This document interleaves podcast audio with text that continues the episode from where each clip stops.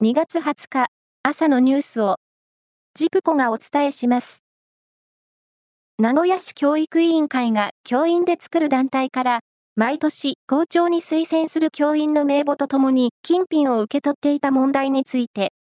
名古屋市の河村市長は文部科学省の元幹部らからなる調査チームを立ち上げ近く調査を始めることを明らかにしました。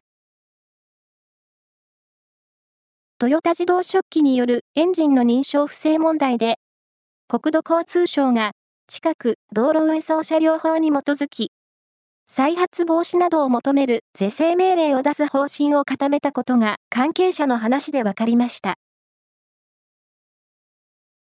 世界平和統一家庭連合、旧統一協会の財産の監視を強化するため、文部科学省は、献金被害者救済の特例法に基づき、指定宗教法人に指定する意向を、教団側に通知したことが関係者の話で分かりました。指定されると、不動産を処分する際、国などへの通知が義務付けられます。能登半島地震の発生から1ヶ月の間に、4万戸を超える断水が続いた石川県輪島市などの8つの市と町で、災害時に井戸水を使う計画が事前に整備されていなかったことが分かりました。いずれも、地域防災計画では、緊急用の水源として、井戸水の確保に努めるなどとしていましたが、具体的な制度づくりには至っておらず、整備する必要性が高まっています。共同通信によりますと、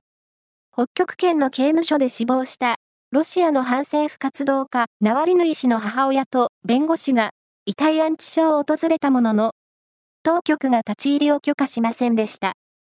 ナワリヌイ氏の広報担当者によりますと、安置所に遺体があるかどうかの確認も拒否したということです。一方、ロシアの人権団体は19日、遺体を親族側に引き渡すよう求める市民のアピールが6万件を超えたと明らかにしました。サッカー女子のパリオリンピックアジア最終予選の北朝鮮戦に臨む日本代表の全体練習に、司令塔の長谷川唯選手が合流しました。ただ、2月24日に予定されている第一戦の開催地が、試合5日前の19日になっても決まらない異例の事態となっていて、選手たちは難しい準備を強いられています。以上です。